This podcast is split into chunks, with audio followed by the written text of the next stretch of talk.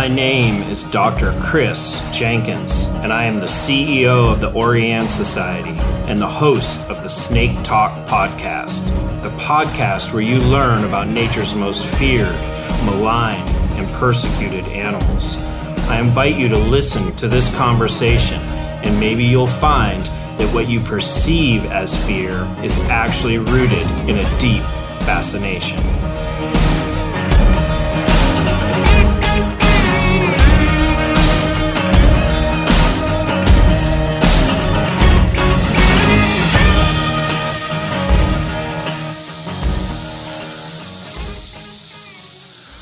Welcome to the Snake Talk podcast. I am here with Jeff Corwin, and we're going to talk about a lot of different things today uh, with somewhat of a focus on the role of media in conservation. Uh, and there's three things that, that Jeff and I have in common that hopefully will provide kind of a common thread for this episode.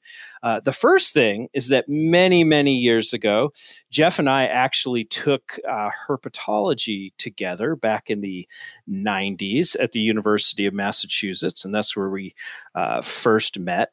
Uh, the second thing I would say is despite both of us working on a variety of projects in a variety of places with a variety of species. We both are just snake uh, absolute fanatics. Um, and you know, the last thing that I wanted to mention was really more of a story, something that I wanted to credit Jeff with. Uh, so, and it goes back to those days uh, of being at the University of Massachusetts. And um, I had the opportunity, and I credit Jeff with this, I had the opportunity to interact with my first live Gila monster. And uh, Jeff had this animal, I'm assuming as a pet at the time, and he ended up bringing it into uh, class one day, and we had it walking around on top of one of the lab tables. And ever since then, Gila monsters have just been one of the most fascinating animals to me. Uh, you know, I, have been uh, to see them in the wild now many times. Uh, I've been out with researchers working on them, uh, and I actually have a Gila monster that resides in my office today. Uh, yeah, I guess one other thing we have in common, Jeff, is that again we both love the concept of linking media to conservation. I'm excited to talk about that today. So, welcome to the podcast, Jeff. How are you? Thanks very much. I'm very excited to be here with you, Chris.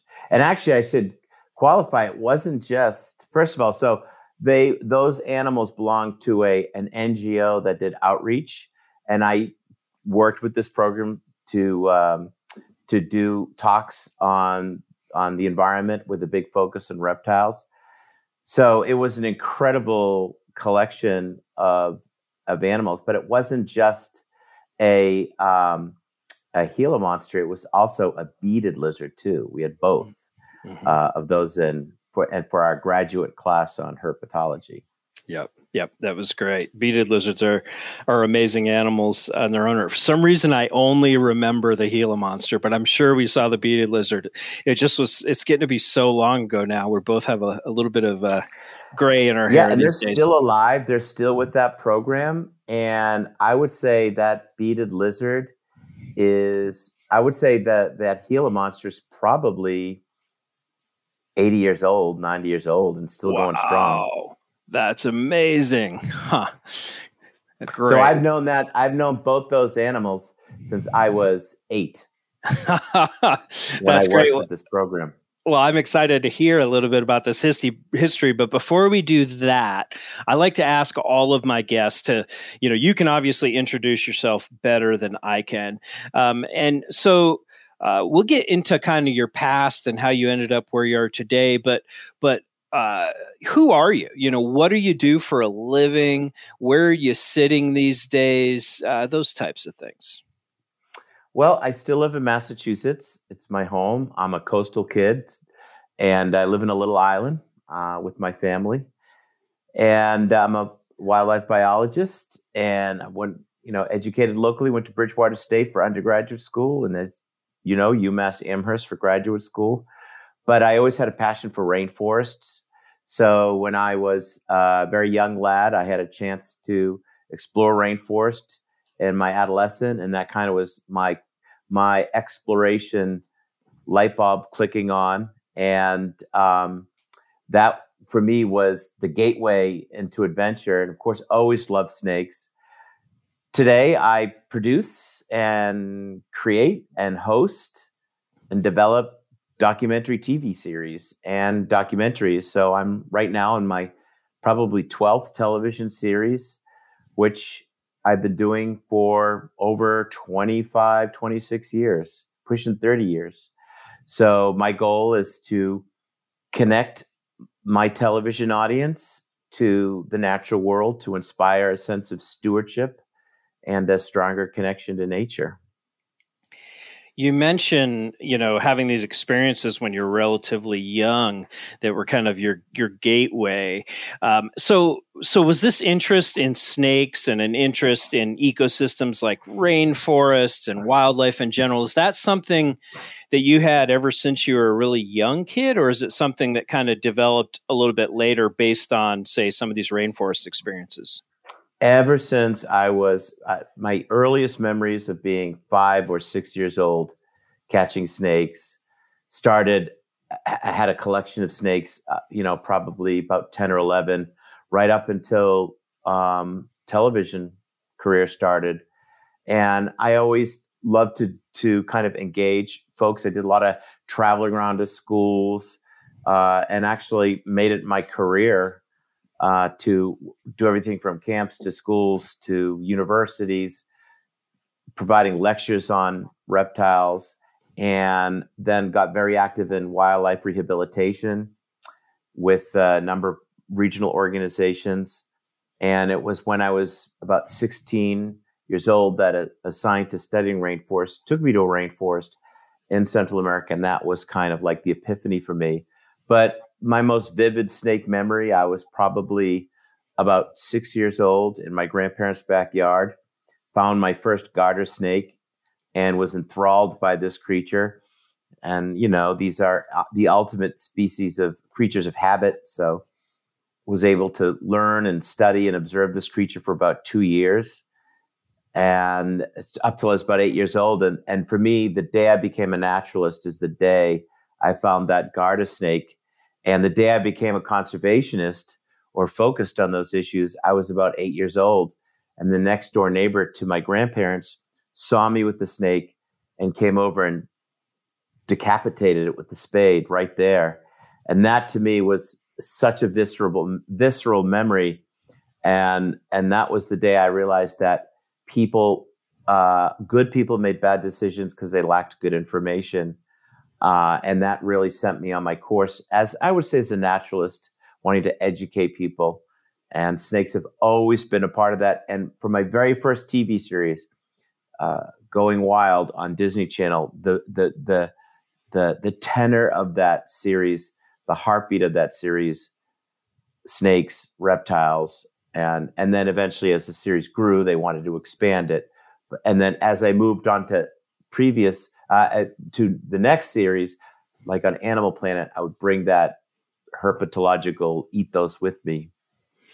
Yeah. Well, so how so how did you mention your grandparents how, how did was it a supportive environment for you say like your family when you were young were they pushing you to explore these interests or was it something that you were facing you know some of these misconceptions even at home no my family was very, very supportive. My dad uh, is a retired Boston police officer. My mom is a retired nurse.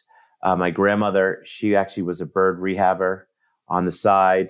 Um, you know, kind of the neighborhood lady who took care of the chickadees or took care of the sparrows or whatever someone rescued.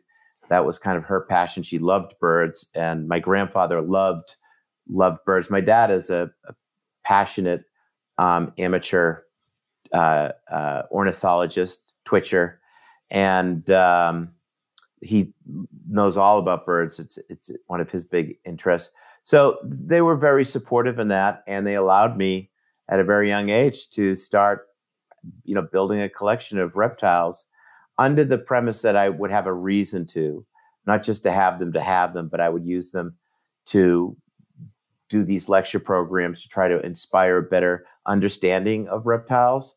And then that led on to other creatures and other work that I did with uh, the wildlife rehab stuff. which I still work with that organization to this very day. Yeah, well, so it's not even that they were indifferent, and that's what you know you hear with a lot of people. It's actually that they helped promote and and you know kind of push you towards doing something with these animals if you want to keep them. That's great. Yeah, they were very supportive of it. I think every parent has that that moment where they're done. you know, I think I was probably 16 or 17 and my mom was like, "I'm, you know, I'm done having a house that smells like uh, a, a, serpentarium." Yeah. So, uh, uh, but uh, but at that time I was working with with like a local science center, again an organization I still work with and w- could have my animals there at a wildlife rehab center, the New England Wildlife Center in Hingham, Massachusetts. I was able to keep my collection there, and um, but yeah, so now I have nothing. I just well, we have two dogs, two cats, and a bearded dragon, and a and um, we're taking care of a eastern uh, box turtle. But you know, act, those are my my daughters helping with that. But we those days are are are behind me now. Well, it's never it's never too late, Jeff, to get another snake. So it it is too late. My wife is looking right now. It's very. She's saying it's very too late. It's if it if, if it was a disease, it would be stage four. those days are behind me. Okay, great. So you so you're growing up in Massachusetts. You have this interest in in snakes, and then you go off to college. You went to Bridgewater. You said, is that right? Mm-hmm. And you knew at that time that you were interested in being a naturalist, being a wildlife biologist. So did you end up going there to study, say, ecology or zoology, or what did you focus on there? I did. And my goal, I wanted to live in a rainforest and study rainforests and focus on rainforest conservation. So I was very lucky. Um, you know, I was not a, a, very good student in high school, but I was a pretty solid student in college, especially when when I found kind of my community and a, a great professor, uh, Dr. John Jahoda, who was the head zoologist um, at Bridgewater State.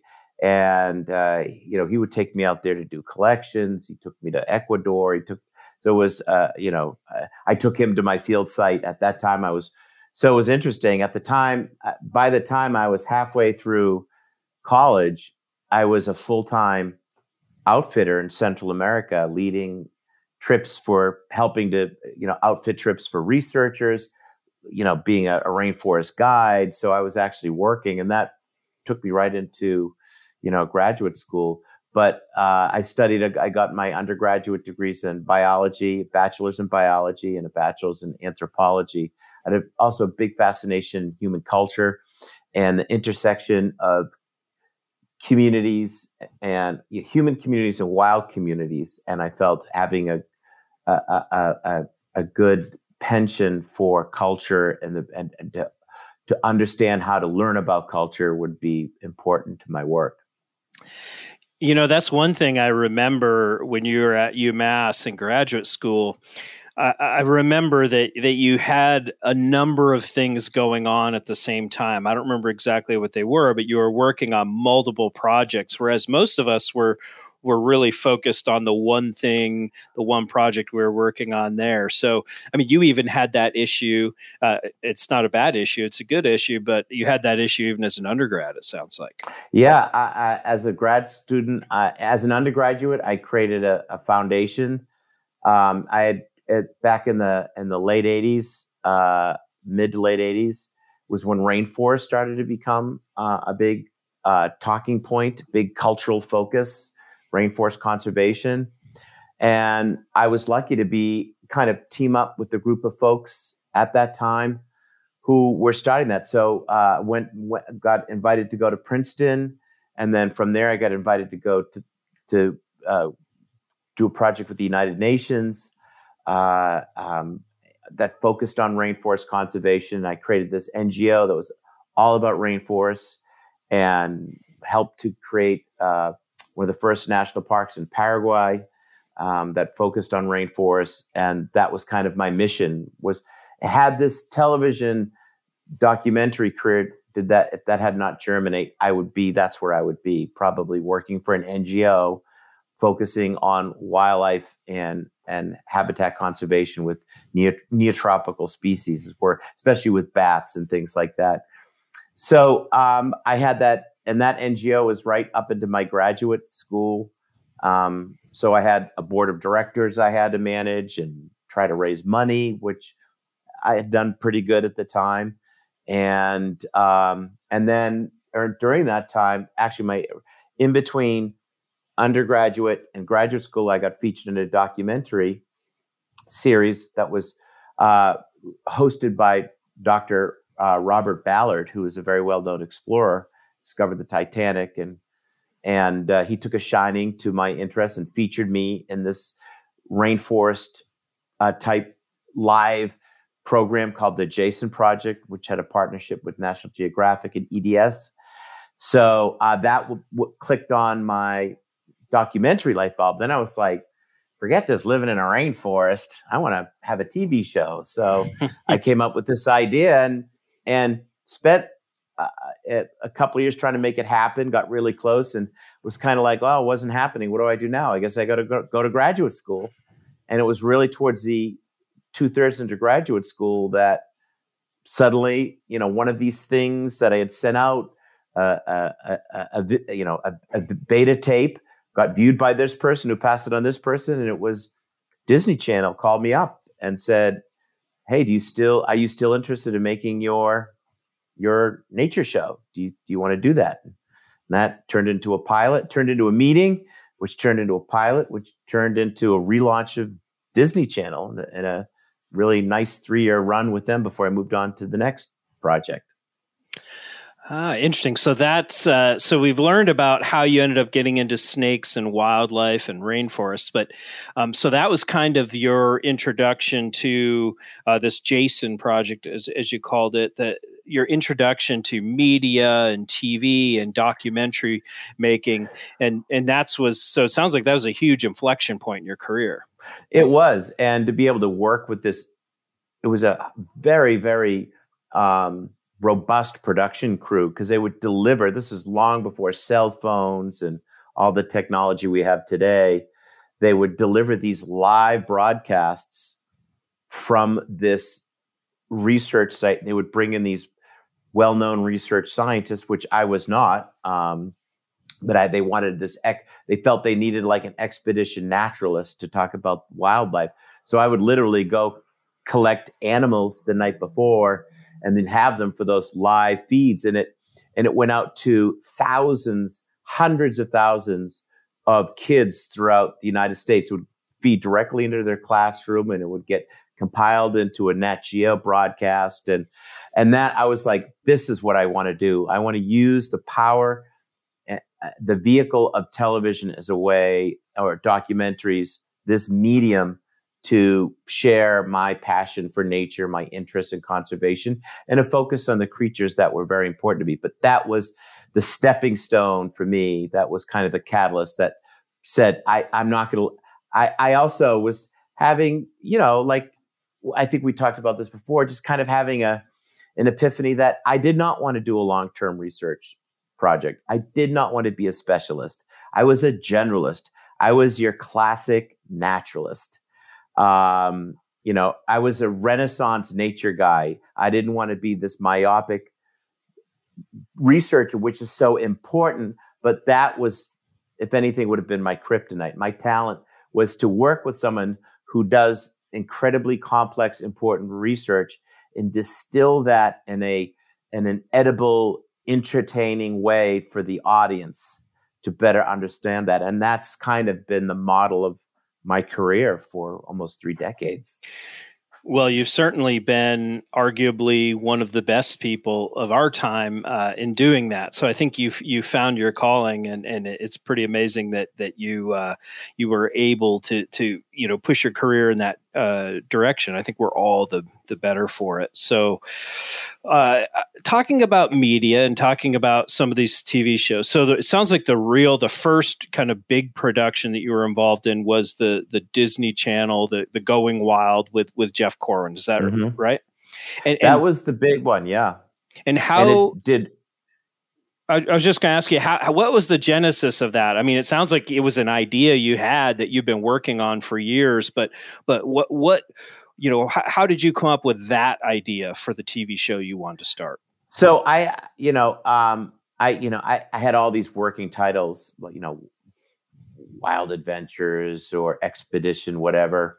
It was called Discovery. You know, things that probably you couldn't even get now. They're all locked up uh, URLs now. But um, so I was, would do anything I could to try to um, get a connection to media, to television, to radio. So I was doing, I started, it wasn't happening. I wasn't, I actually met with like this, like a, pretty well known regional public television uh, producer and had a meeting. I was so excited. Like I'd convinced myself, this is it. This is your break. You're going to get in there. And he literally looked at me and said, you know, I know a lot about this business. I'm just going to tell you just to make your life easier you don't have what it's take. He literally, I'm like, I thought that only they only said that in the movie, you know, to the girl at the soda jerk fountain. And I'm like, and I was like, I'm gonna show you that I can. And I actually bumped into that person years later. And he was like, Oh, do you remember me? I'm like, Oh, I have not forgotten you. And this was well into Animal Planet days. But um, so I was actually doing voiceovers for radio shows. I was doing anything I could. I was doing acting. Um, actually, got, I got into a movie um, uh, that was being shot in Central America. Um, uh, uh, I could was doing anything I could to have some level of learning about production and editing, had a camera, all these anything I could do to learn about the business. And so, doing some voiceover work for a studio because I was always good at doing all these different types of voices and accents and things like that. And uh, uh, someone said, "Oh, I, you know, I have a TV show on HBO." This person, I was doing voiceover for this other project. He said, "I'm going to hook you up with my producer," and finally got this guy to take a call, and they had an interest in it, and they took my video and passed it on to Disney, and then Disney had a big changeover. They wanted to have a, a, different type of programming and i was i was one of the first talent in one of the first um, actors or whatever you'd want to call it uh, what's commonly known as talent in the business not that i necessarily have it or don't but um, that was kind of the big break and uh, and it was the first nature show on to meet kind of like the mtv generation ever. Um, it w- right about that time actually is when Steve Irwin came out, and he came out on Animal Planet, and so we were kind of both at that same flight, that same launch. Hmm. You, uh, I did want to ask you a few things about Steve Irwin later, but we can we'll hold off on that. Um, so with going wild, so you you've been you've been working on this, just trying to learn every aspect that you could about the business, getting experience with voiceovers, getting into movies, but but you still had this goal of creating your own show, and um, it was wildly popular. I, I watched it many times, and one thing I remember is a little side, but each of the shows you were kind of working towards this like uh, like a feature creature, creature feature.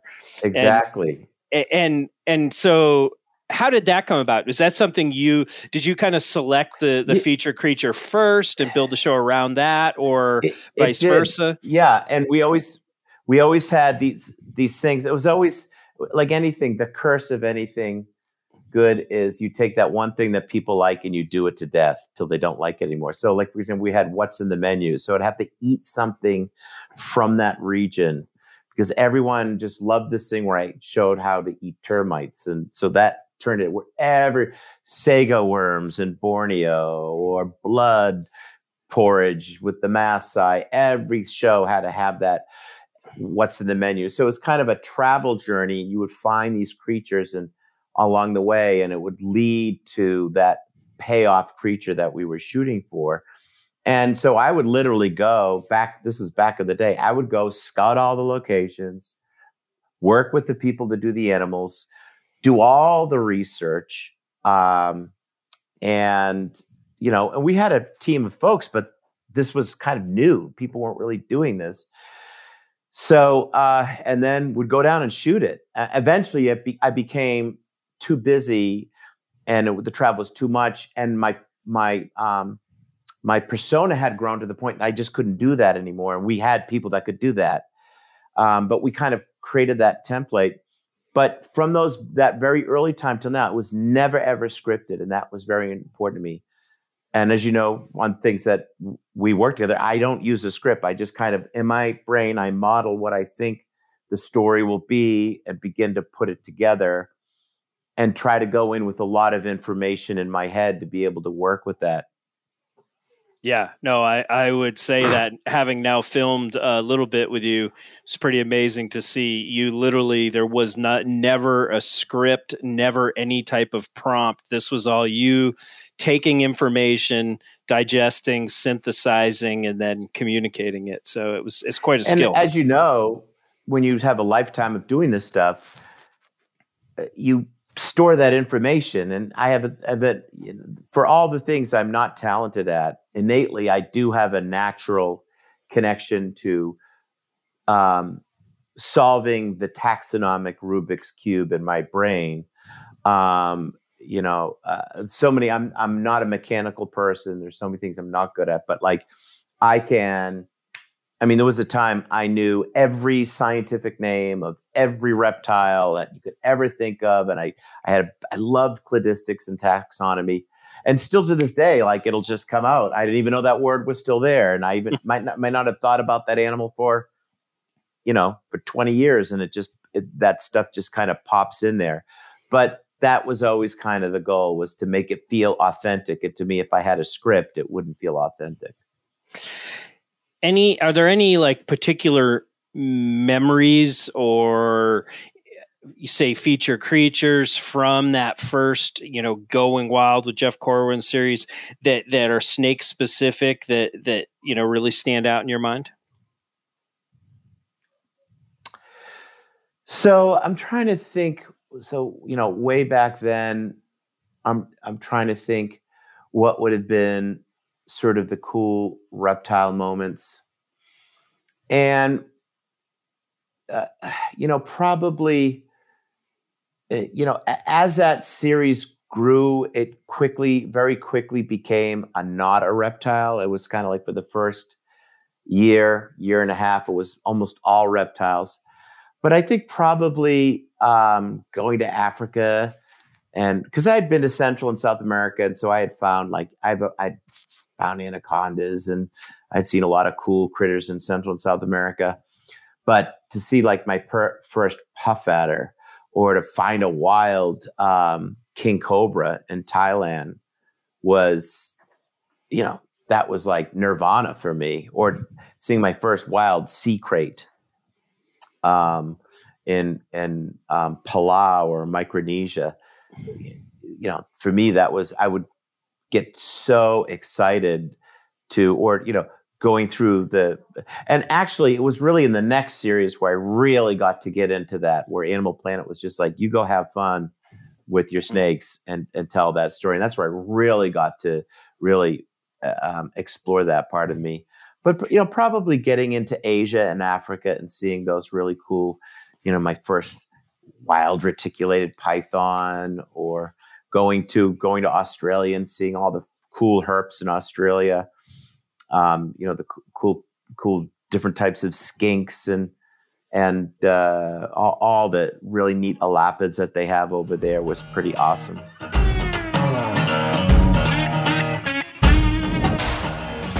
I just wanted to take a break and tell everyone about Vision Products. They make dependable and durable products for reptiles and rodents, from cages, racks, and tubs to bowls and hides. We've been using their cages at our headquarters to house our educational reptiles for over a decade. They're easy to clean, easy to use, and they are still going strong. Please visit their website at www.visionproducts.us and follow them on Facebook, Instagram, LinkedIn, or Pinterest.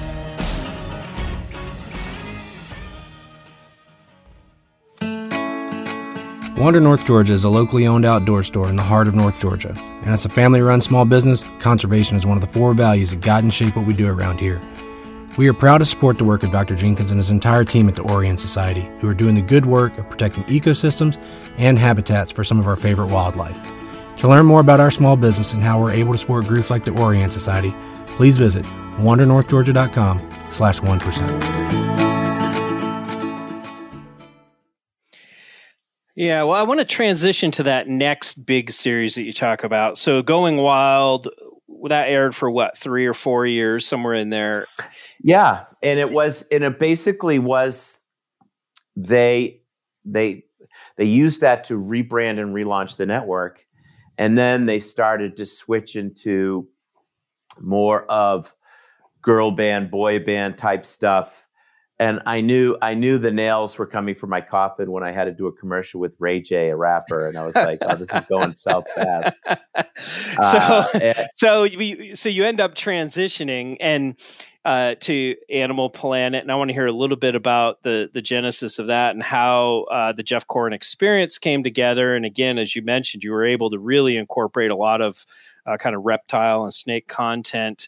Um, one thing I noticed over the years uh, on your various series, and this, and please correct me if I'm wrong, um, but it, it seems like as you've aged and and as your shows uh, have you've done uh, different shows over time the the almost the target audience for the shows became uh, slightly like older demographic. Like going wild seemed very geared to a really young demographic. Don't get me wrong all of them are are yeah. I think widely uh, t- you know have a broad target.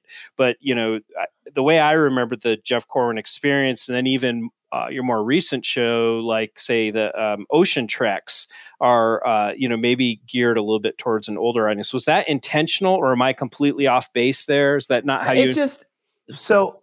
Yeah, no, I think there's some truth to that. I think with um, going wild, it was really focused on a family youth audience. Family, they wanted a family. They wanted they their dream was to have the family watch that. That was the demo they wanted. But it it was targeted more to a, younger audience. Transitioning from Animal Planet, so I got I had been pitched to Animal Planet early on when Animal Planet was working on its brand. Um, they wanted to have some American talent, and but they were an adult audience or like a young adult audience. So when they first, I got first pitched to them they were like, "Oh yeah, we we really like him, but he's too his uh, he he he comes across in his delivery is too too young. To he's trying to reach a young. We, we're looking for that adult audience."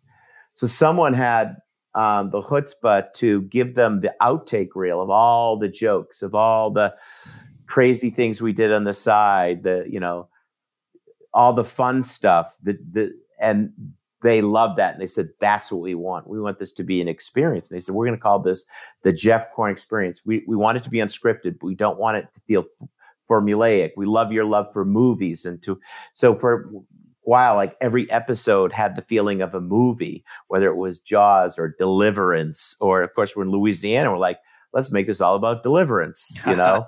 You, so you realize um, jeff I, you know, I, I live in the county where deliverance was filmed so I well, there you go. So I think we got it right. Um, and uh, and or we did, you know, or, uh, you know, uh, Apocalypse Now. We just and and people really loved it. And when it first came out, I think the audience was kind of like, "What is this?" And then it very quickly built not only a big U.S. audience, built a really big international audience and it started to have like a pop cultural breakthrough. Like my i'd be in a cartoon in the new yorker you know a joke about me in in the new york or or you know you'd make like these you know pop cultural magazines like people magazine or all these other things. And um, then you'd be in like fictional tv shows and want you in it. Like i was in csi miami and and uh, a lot of other and and that to me was interesting is to see how it really resonated that people really enjoyed that and liked that Um, and you know, it's like for six years, which is a pretty long run for a television series. Inevitably, it's when they want to change it to make it better is when they kill it.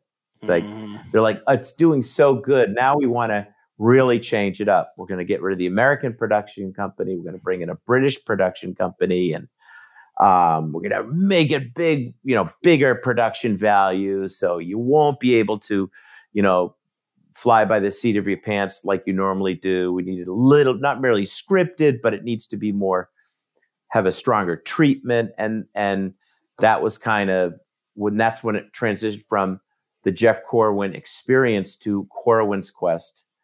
And, it, you know, everyone thought Corwin's Quest was going to be huge, but people wanted the experience. They didn't want this formulaic, like, begin one sentence in in South America and then end it in um, in Namibia with this really overly complicated plot. Um, and and so it was kind of interesting. The pure, real, raw adventure stuff is what people loved. So you were able, really, at two different uh, television networks.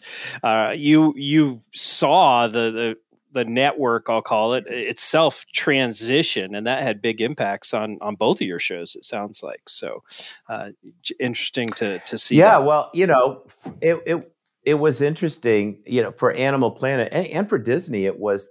It, I'll never forget, like seeing the New York Times. I was in the front cover of New York Times for that for the Disney series, and I thought, wow, this is going to be big. And you know, I was would go shoot these shows. You're in remote locations. Then you come home, and I still lived in, I lived in Massachusetts, and I knew people were seeing it because I would hear from people, or people, my family would watch it, but I didn't have the Disney Channel. Um, I didn't watch it, and I remember one time I did this PR event, and they almost had to cancel the event because they didn't have enough security.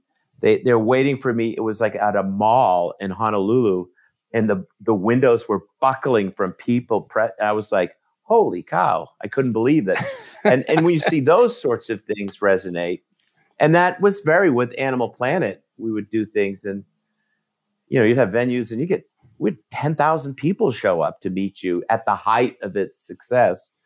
Um, and uh, yeah, I mean, but you know, success comes and it goes. Fame comes and it goes. It's just that's the one of the things to, of surviving this business is you you have to evolve and you have to it's not about ego because you know one minute you're the cat's meow and the next minute you can't get someone to pick up a phone and then something happens and then they call you and say how's it going let's work in this project or something you have to just kind of accept that with this yeah. business so last question about the uh, Jeff Corwin experience. So, you know, the reptile and snake oriented content, did you have a, a, pretty big say in that and, and directing the show uh, in that way? Or was that kind of something that Animal Planet had, you know, an idea of coming into? Well, they wanted they wanted a lot of reptiles. They loved the reptile stuff because I loved it. Um, and then as the series grows, they want you to focus in. They would do these cool specials like Snake Tacular where it'd be all you know a two hour special on snakes. And and um, you know we did a number of really cool projects. Um, we also did projects that were very important to me that they did that that i thought were very valuable projects but didn't have a, a big rating success. Like i that right around when chytrid started to happen i did a big documentary global documentary on chytrid fungus and the network got behind it and no one saw it because people just didn't really care about frogs enough to really generate a big audience. Um, you know, th- there were some things like um, they didn't want it to, at all to feel like um, Steve Irwin's program. They wanted to be very distinctive. They didn't. So we they made sure that we had very very uh, independent type programs to appeal to our own audience. Okay, well let's let's move on. The last show I want to talk about, we won't spend much time at all, but is uh, Ocean Treks, and that's a relatively recent show. I mean, it, it, was on the air even just a handful of years ago. Is that right? Yeah, that was a that was a series on ABC, and basically that came. So I had a series before that on ABC uh, called Ocean Mysteries, and that was an I loved that show, and that was, you know, we traveled. That was the first series focused on oceans since Jacques Cousteau, his programming, and we just traveled around the world and looked at issues of the oceans and marine. And to me, it was so fresh and different. And I got to learn how to. I was always a good scuba diver, but learned to do technical diving and rebreather technology, and we we had really access to incredible stories. Um, and then that did five years, and then went on to the next series, which was um, uh, which was Ocean Treks, and that was more focused on. It, it had a nature component, and a, a, but it was more of an adventure nature component. And I've always loved culture and I've loved food. And so had we were able to explore that part of it. And the audience really enjoyed that. Um, and it wasn't my first time. I had, like, I had a series two, for two seasons on Food Network that was all about culture, people, and, and the food that they have. Um, that was called Extreme Cuisine. Um, but um, yeah, Ocean Treks was fun. And uh, it was basically looking at the, the, the cultural connection um, and, na- and nature had a component to it, but it wasn't a strong nature conservation series. You know, so similar questions to some of the other uh, series we were talking about. But so you, again, you make a transition, and now you're moving from like uh, primarily kind of terrestrial ecosystems and you're going towards the ocean. And you mentioned that you were an ocean kid a coastal kid obviously it was important to you but um, how did that transition happen professionally? Is that something you seeked out or is that something that that they came to you? Well it was so i had i i i basically had left animal planet to to do and Discovery to launch a series on Food Network. I really wanted to explore our connection to food resources. Um, and at the time, the head of program was a big fan of my work and wanted to give it a chance. And it, at the very beginning, it was very successful. Um, but it became this, it was actually called Extreme Cuisine and it, then it, it became that sort of find the most extreme thing and i did not want to do the extreme thing. I wanted to live with the people in the mountains of south america and see their relationship to potatoes. I didn't want to necessarily go and i and, and i had a very very strict protocol on ethical things. I wouldn't eat anything that i felt was unethical or that didn't was not humane Matt cut out a lot of things you could to eat. So, um, and uh, at that time, it was during the Gulf oil spill. So, um, right before the Gulf oil spill, I NBC produced a documentary based on a book that I had wrote called 100 Heartbeats. It was all about what happens when you're so endangered. There's only 100 of you left as a species. So NBC or MSNBC and NBC um, took on this book that I had written um, uh, that was kind of my dream book. It was my second big book. Um, and it, it was, I really wanted to focus in on endangered species and kind of write the go to book on the, the top 100 species that have been in some cases been reduced to 100 individuals of le- 100 individuals or less. And to see you know where did this happen? Where, how did these animals survive? What happened to the condor? How did we get the bald eagle out of this? You know uh, and so out of that i got this documentary series which i spent a year um, creating. And uh, and that was you know, to me a, a project that was a, you know on my wish list. It was my passion project, and that was largely based on a series that I had a concept I had created and I had shared with CNN. CNN, like this was years before that, was called Planet in Peril. So Planet in Peril was a project that looked around the world. My idea was, you know, there there's a perfect extinction storm with climate change, habitat loss, pollution, endangered species and they're all sort of interconnected and it's called I, my concept is a planet in peril and they love the idea. So it was a series that i presented with sanjay gupta and anderson cooper we traveled around the world telling these stories. So i wanted i i i i wanted to find that vehicle into journalism that sort of hardcore news. I had a tremendous fascination. I felt that was a, an incredible tool to share important stories but it's very hard to break into that. Um, the second attempt was with MSNBC and NBC with Planet in Peril. They did the project, like ratings. They were like, great, it did pretty good. People liked it. It fit nice. Good luck with the rest of your life. I'm like, that's it. What's next? and there wasn't anything next until the Gulf oil spill. When the Gulf oil spill happened, um, they uh, uh with CBS reached out to me and said, "Hey, could would you be would you be embedded down there and to tell the stories of nature and wildlife because of this oil spill?" And I was like, "Hell yeah!" And we had incredible stories. And there was an opening in the contract, and the NBC came back and said, "Come on aboard and let's do that." And uh, so then I did the those stories for NBC, and they were rem- because I had the the acumen as a biologist and uh, as a as a field work. I I had access to stories that no one could do. Um, I could I would actually I actually went through the hazmat training program first, and that way I could legally go and be a part of cleaning up a spill. Or I was volunteering at the bird center, so I was helping to rescue the birds. So I automatically was a part of these stories, and it did incredibly, incredibly well. And I remember that day when Eh, when nightly news came down, and it was um, uh, Brian Williams. They said Brian's going to come down. He, he's going to base this whole episode from your field camp, and they want you to be a big part of that. And I remember thinking, all right, this is going to be it. And but it never really took off like I wanted to. So I was with them for uh, about a year and would do these, you know, after the oil spill, then branched off to do other stories.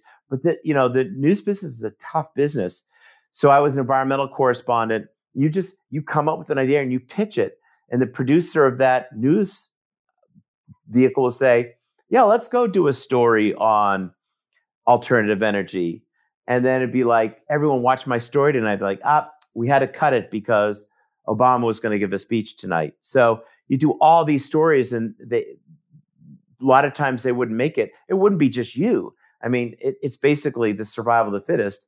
You would have like 20 journalists competing to get five stories in for that broadcast. So um, it it was a it was a great experience. Uh, um, I love that a lot, but I was ready. That that's about the time that Ocean Mysteries happened, and I was and so I was kind of like, man, where's this going to go? It's like it's like I'm a, it's like I'm I felt like I'm Jimmy from Superman for the Daily Planet, competing to get my my photos into the newspaper, and uh, I got a call from a producer I worked with at was with Discovery and Animal Planet and said, "Hey, they're looking for a host for this series for ABC. It's all about oceans. It's all about would you want to do that?" And I was like, hell yeah, I'm all over that. Excellent. Great. So it's kind of like uh, multiple things coming together. You already had this love and interest in the oceans, and the timing was perfect. And then they had this show and they were looking for the, the host. So it just came together perfect. Well, let's, uh, I want to transition here as, as we uh, bring it in towards the, the finish line on this episode. But before we do that, I want to, first of all, stress that that I think the role of media and communications is critically important for achieving conservation of anything, including snakes. Right. And and so you know, and I think uh, we talked about this a week or two ago that it's it's even I think it's that important that within our conservation organization, within the Orianne Society, we are now developing a our communications program is being transformed to a program level. We're not just trying to market, we're not trying to just advertise for the organization. We're we're strategically developing our communication projects and programs to achieve conservation goals. And uh, so so anyways I, I think it's it's largely important but to me this is a this is a new to some degree a new arena for me. And so I'd just be curious talking to somebody with a whole career behind them and, and a lot ahead ahead of them as well. You know, you're you're working uh, you know at, at kind of the tip of the sword in this arena. I mean, what are your thoughts? on the role of we'll just say media communications whatever you know format that might be what's your thoughts on their role in conservation? Well, I think there that um, television, media, uh, digital communication, uh, all of this online communication is an incredible way to reach a vast audience and to inspire that audience. And it is very much the driving force today as it was with my very first television projects. Um, the the my my mantra to to get people to explore the world and find their own adventure and to develop a connection to nature is as true today as it was when I was, you know, seven eight years old, working with critters and going to schools and doing things like that. It still drives me to this very day. Um, I believe you can't protect what you don't. It's hard to get people to protect what they don't care about, and they'll never care about it if they don't learn about it. So I look at the series, and I believe my next series, which will be coming out this fall, they reach, they're highly rated shows. We get some of the strongest ratings in that window of programming on Saturdays. And my audience today, the demographic is is largely a family adult audience. Probably 90% of my audience is adult. A lot of that, more than half that audience is a is a female viewer between 25 and 55. This is a hugely important demographic. These are the parents that are choosing where to spend their vacation dollars, how they um, connect civically within their communities we have a chance to connect them to nature. And that really is a driving force for me now. And for my current project, which is a double, triple secret project, but we're filming now, um, it's really a celebration of North American wilderness and wildlife and species, uh, working with an incredible um, uh, NGO partner. And it will be for a major network and it's kind of the series I, I've always wanted to do. And I, I think because we face so many challenges with conservation, as you know, there are so many different endangered species today. There's a lot of argument that we're we are the last generation to save wildlife for the next generation. We've already consumed 65% of all our planet's nature. Uh, the the amount of species that are being pushed to the brink of extinction is greater today than when dinosaurs were wiped out 60 million years ago. But yet there is opportunity. But we won't find that opportunity unless people develop a relationship with nature. So, my goal for the new series, but I think it's kind of always been there for all my series, is to make that introduction because you can't save what you do not care about. And you'll never care about it if you don't get to learn about it. And that's really the fundamental opportunity that I've always had, but I really look at specifically with this current project, which you had a chance to be a part of recently. And, um, you know, we're coming out of some very dark political days. We're, we're, cut, we're, we're, we're still intertwined in this pandemic, which we all want to shake off as quickly as we can. But all the problems with our planet, they don't stop species that are being pushed to the brink, they all they don't magically recover. So the goal of this series is to really be inclusive in our journey as we look at all walks of life, from charismatic species to mysterious, underappreciated species like reptiles, for example, which was the focus of what we were doing in Florida, to kind of show that this is our chance to rise and save our natural heritage because if we fail, it will be absolutely catastrophic. And media has a big role in that.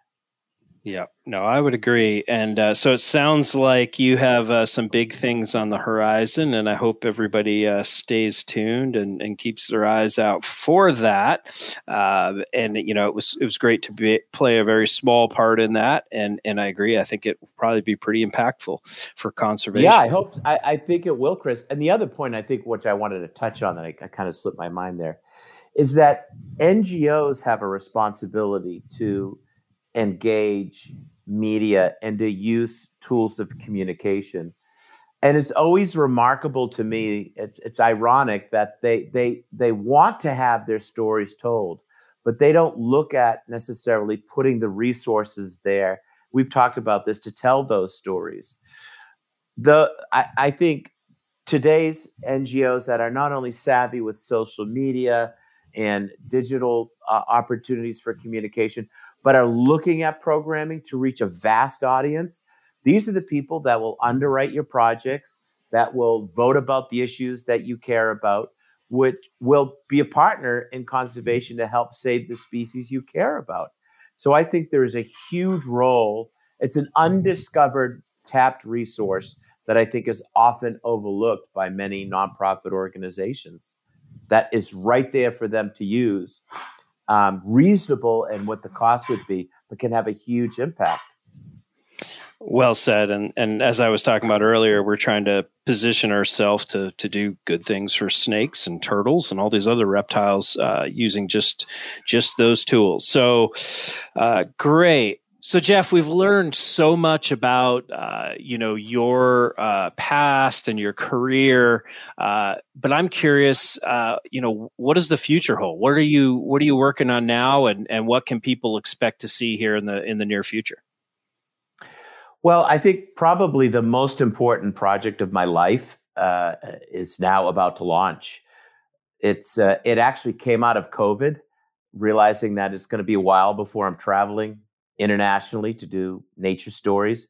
And I thought, what a wonderful time, what an important time to remind everyone in our country the importance of our national natural heritage. So, uh, this is a new series that we're filming. It's called Wildlife Nation.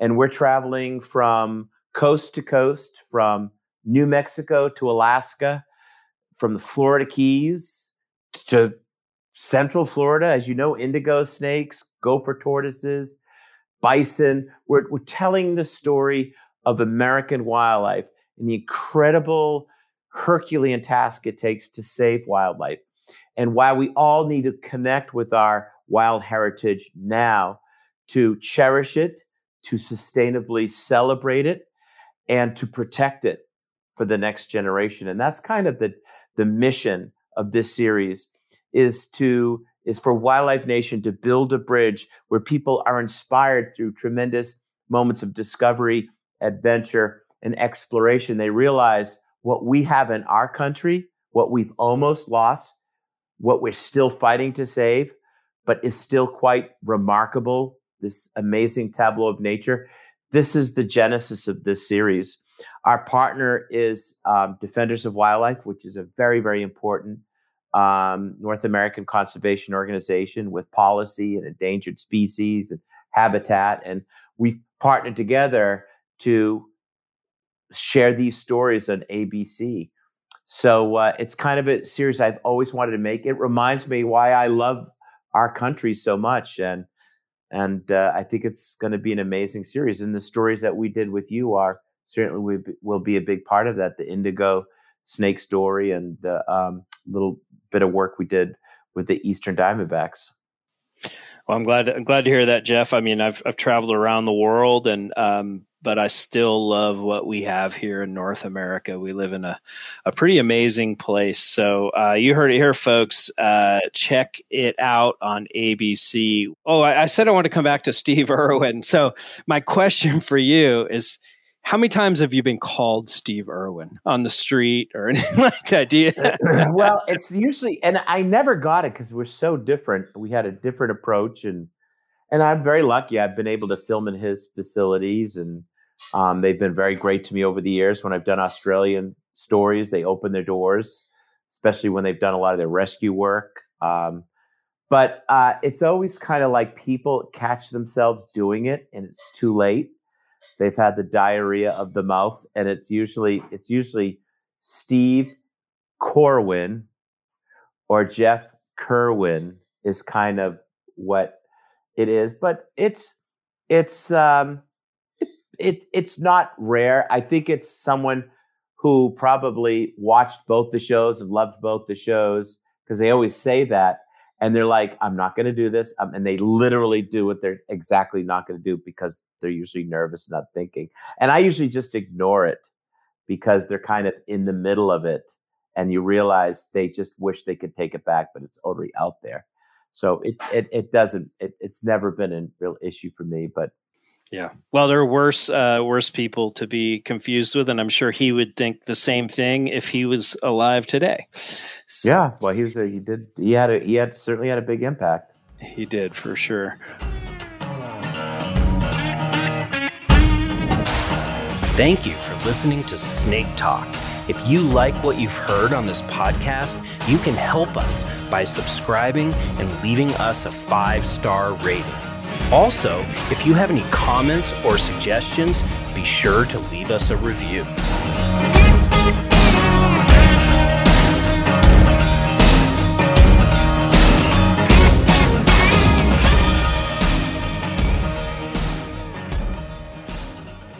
Let's imagine that we are sitting out on a beach somewhere there in New England, and we've got a we've got a small campfire going, and and uh, we're just we're just telling uh, kind of stories about different adventures we've had around the world, and I want you to tell our audience your best snake story. So my best, my most favorite snake story, and there's been a lot of them, like um, over the years, and I, one of my favorite things was to go out in the jungle and go look for snakes to film, and still love to do that today. I still go out look for critters, um, but we were filming in Venezuela in the Llanos during the dry season. I was working with this really great team of anaconda biologists, and one of them was a very petite woman who was she was just amazing with snakes. I'm sure she still is. And um, I had gone out and I found the biggest anaconda of my life. It wasn't the longest anaconda. I named her Monstra. She was probably only 16 feet long, but she was telephone pole fat. I mean, her scales were twice as big as your thumbnail scales. And I couldn't believe I found this snake. And I was so excited. We were going to film it, but we couldn't film it at that time. So we were going to set it aside. And I had this old chicken coop where I kept the snake in. And of course, it got out, and I was devastated because this was going to be incredible. And I went out and I found that snake like the next day. I actually went back. If you, those things you learn about snakes, I, I said, I bet you'll go back to that same, you know, water hyacinth patch. And sure enough, she was there. And then we got to, you know, do it in the moment and it was awesome. But that, that incredible snake, that, and then fo- I found another one that was actually in the middle of, we watched it hunt a tegu, grab the tegu, then swallow the tegu um, and then found a caiman lizard. It was just this incredible, and then river turtles all just sort of jammed into this, and then you know giant anteaters. Just it was because it was a dry season, everything was just so encrusted, and you would literally pull back these big dried patches of of weed, and you'd see they almost like fossilized, but they were actually breeding balls of anacondas covered with ticks. It was just so primordial, but it was the biggest snake I had ever, ever, ever found. Um, and you know, instinctively, it was like when I, you know, once you figured out how to do it, I don't advise people to do this, but I could do it, and I was like, I could, you know, at that time, I could catch a 16 foot anaconda by myself. I didn't need any help. Just show me the anaconda and give me a big, you know, big burlap flour bag and I can get that thing done. Great. And so I don't know th- if I'd do that today. so you're throwing the burlap bag over the animal's head and then diving on it, I'm assuming. No, I'm you putting the animal in the burlap bag. Oh. That's my snake bag. no, I, no, I, none of that stuff. Um, I but and then probably the other snake is finding. I found a fer-de-lance ants once, and you could find the videos in this. This fer-de-lance ants was, um, it was I want it was like seven, eight feet long. Maybe it was this fat.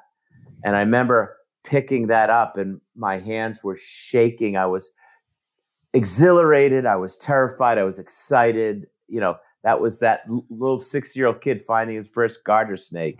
And that to me was, you know, incredible. Again, things I wouldn't necessarily do now because I, I don't get it. That's not the rush I have anymore when I work with these animals.